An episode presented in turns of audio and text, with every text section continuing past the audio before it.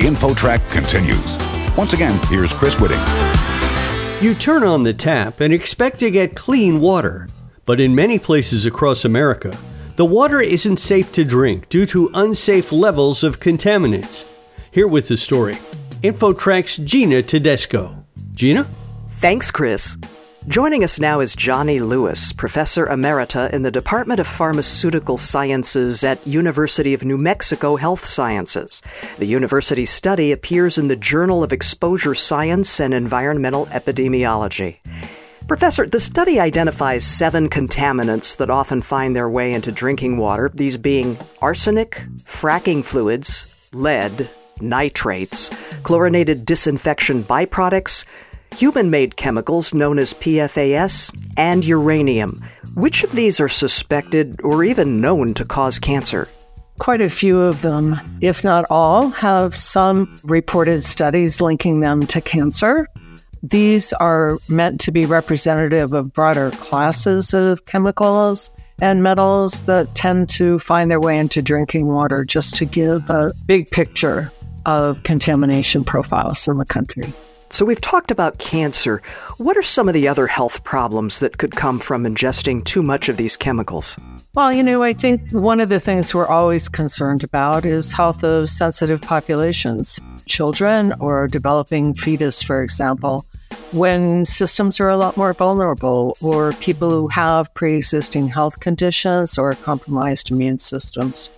And so a lot of these have been linked to developmental delays or a likelihood of preterm birth, for example. You always expect those vulnerable populations to be more sensitive. And then we also showed there does seem to be a linkage with population disparity communities where you tend to have lower income levels and more vulnerability through those social disparities to exposures such as these. And I know the numbers are different from city to city, community to community, but can you characterize at least how commonly these are found in water supply systems? You're very correct. The numbers do vary a lot.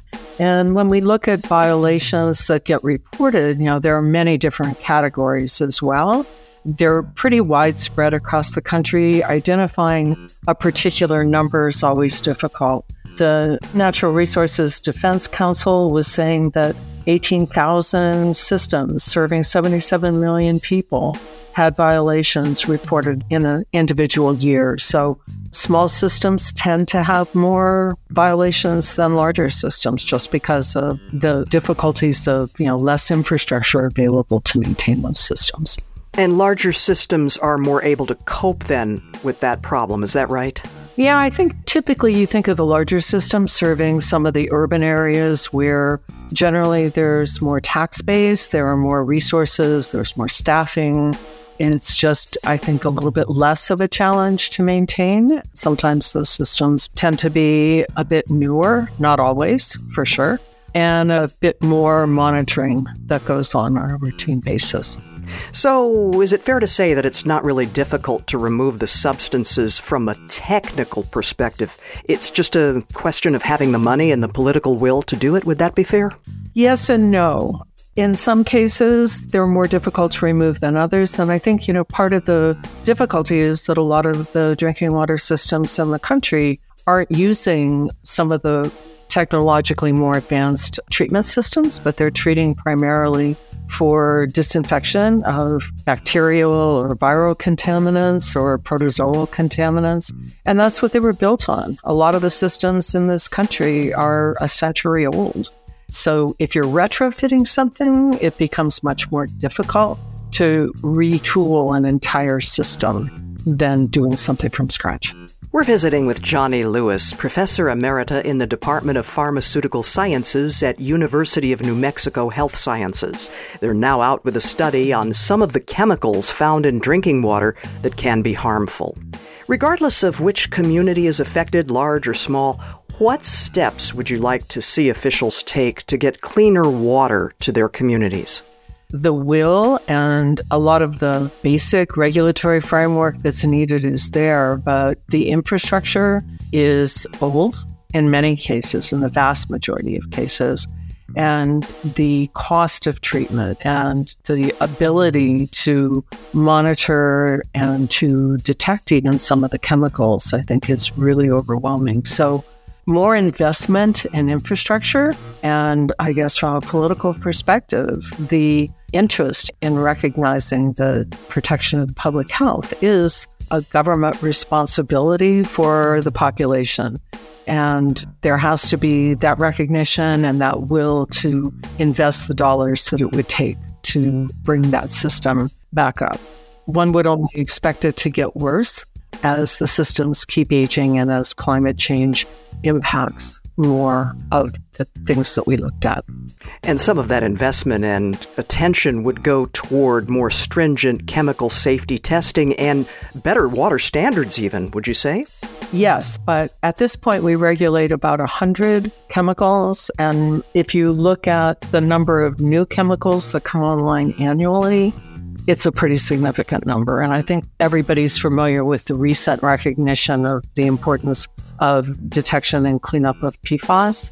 That has been in the system since the 50s and is only recently coming into recognition. And, you know, when you think that hundreds of chemicals are entering the system as new chemicals every year, yeah, just that definition of what is to be regulated creates a huge resource demand, let alone how to detect it and how to remove it.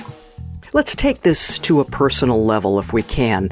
Could ordinary people do an at home test to see if they're getting contaminants in their drinking water? Is there such a thing? I think the safest thing to do, given the range of contaminants and the fact that different tests will pick up different classes of contaminants, the safest thing to think about is actually having a sample tested at a local lab. In some states or some counties or some local governments will provide free testing, and that's probably the first place to start. And collecting a sample from your tap and taking it in to see what's really there is a really important first step if you're thinking of looking at some kind of filtration system, for example. And I was just going to ask you about that. Are filtration systems sold for the home use effective in removing some or all the contaminants from water? Yeah, they are, but you really do need to know what you need to remove. Any system that you use is going to have its unique problems, and those may mean that you have to change filters regularly, and the maintenance costs might be quite high. Some of them are very expensive to put in, and there's no need in installing them if you have a class of contaminants that they're not even going to address. And they do address very different classes of contaminants. Something like reverse osmosis has gotten to be very popular. But if you dig down into that, unless there's something that you really need that for, it's also a very wasteful system. You can waste anywhere between three and 25 gallons of water input to get one gallon out. And so you really want to think about that.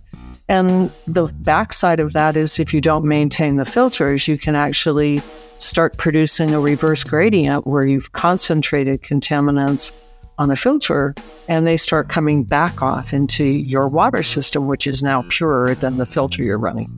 So it's not a real straightforward question, and it really is important to look into it. CDC has excellent guidance on their website on how to select an appropriate system, and I would refer people there. Lots to think about for sure. Johnnye Lewis, Professor Emerita at University of New Mexico Health Sciences. Thank you for joining us today. Thank you very much. Appreciate the opportunity. For InfoTrack, I'm Gina Tedesco. You're listening to InfoTrack, a production of Syndication Networks of Chicago.